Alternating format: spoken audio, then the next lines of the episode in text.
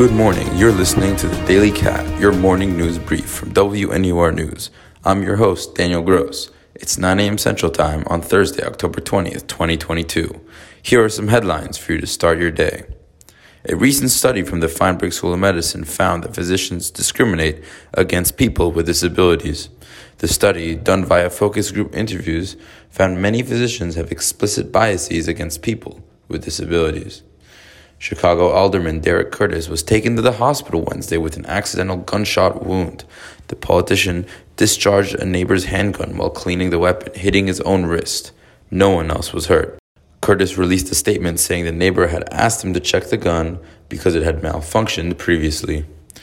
Republican gubernatorial candidate Darren Bailey received a $2 million donation, the largest of the general election. The money was given by billionaire megadonor Richard Uihlein. Bailey's opponent is incumbent Illinois governor and billionaire J.B. Pritzker, who has funded his own campaign. A Wisconsin organization filed an application with the Supreme Court to halt the Biden administration's student loan forgiveness plan just two days after it came into effect. The Brown County Taxpayers Association wrote that the plan could cost up to a trillion dollars, or 4% of the U.S. GDP. The Congressional Budget Office estimated a cost around $400 billion. UK Prime Minister Liz Truss is under fire as more and more people call for her to resign.